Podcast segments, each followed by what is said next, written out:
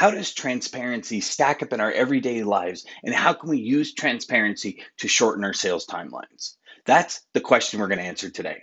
Welcome to the HPLS podcast. Live, relevant, and high performance information, conversations, and education weekly.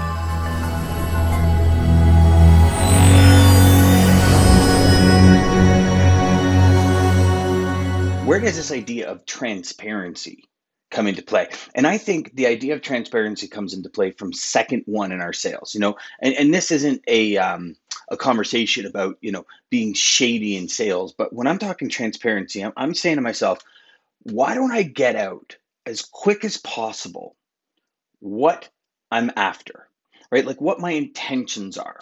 You know, if I'm looking for a specific individual, and, and, and I'll share with you my ideal client profile has always been the individual that's a resource that knows that us as their transportation providers, as their incumbent, as the people that get the product to the front lines, we are a resource in their business. You know, so I would always start from the first point of the sales call all the way through with transparency you know, and, and really try and identify this is what I really look for in a customer. This is my, I've found over the years, Mr. and Mrs. Prospect, you know, that person that is X, Y, and Z um, has always been the best person to work with long term. You know, I, I'm not looking for a transactional business. You know, I'm wondering if you have these traits if you believe in this. See, those are transparency questions where we, as the sales reps, can push forward or pull, I guess would be a better word, pull our customers forward through our sales cycle through saying, you know, so you know, do you believe in this? Is this something you can align with? Is this something that you see all of your other incumbents working with? And when we ask those transparency questions, I, I think it takes our sales to a new level. Um, as opposed to the old, you know, I got trucks in your neighborhood or I got trucks in your area, or, you know, I'm dealing with 20,000 suppliers. When, yes, transparency wise, if we're docking strict transparency, sure, you have 20,000 people in your database, but there's no way in hell you use more than 7% of them, maybe 10% of them, right? So as much as the transparency is, you know, I've got this big reach because I got all these people in my database. Half of them probably don't even know you have an account. Yeah, uh, you know, half of them haven't even been used in years. You know, some some companies maybe even decades.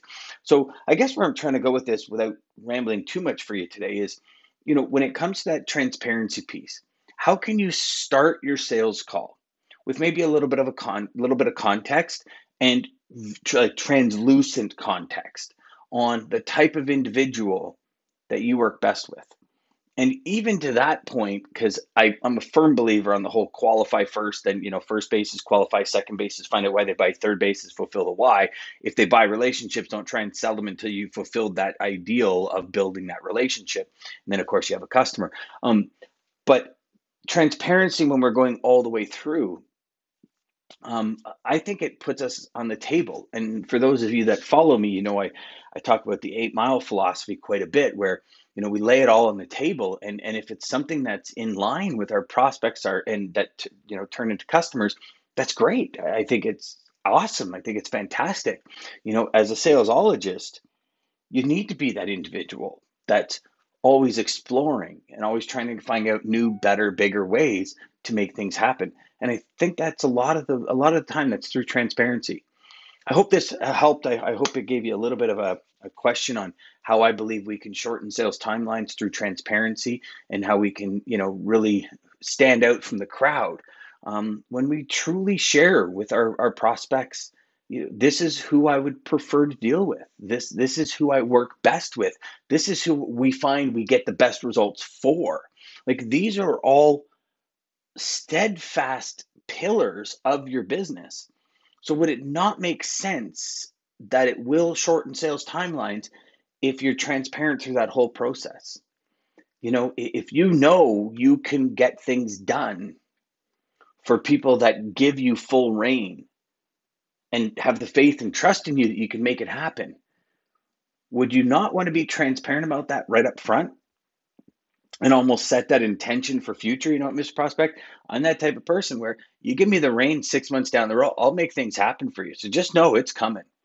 You know, I remember being on a sales call last week, and and as we were speaking with the um, the prospect, um, I said, I said, when this works out, and it will, because we're going to put the proper things in place. Just know, um, I'm going to be coming talking to you because I think we can do a lot more for you, but I want to prove our worth right now. I was fully transparent with the with the next step, which is going to be, but I have some baby steps I got to take before. I got some things I got to prove myself on before in order to make that work. But nonetheless, I was fully transparent about the next steps in the process. And I really think that can help you. I've seen over a 33% decrease in sales timelines just by being transparent. So I hope this helps today. Remember, go out there, make every call educational, be as transparent as possible. And my friends, crush your sales. Take care.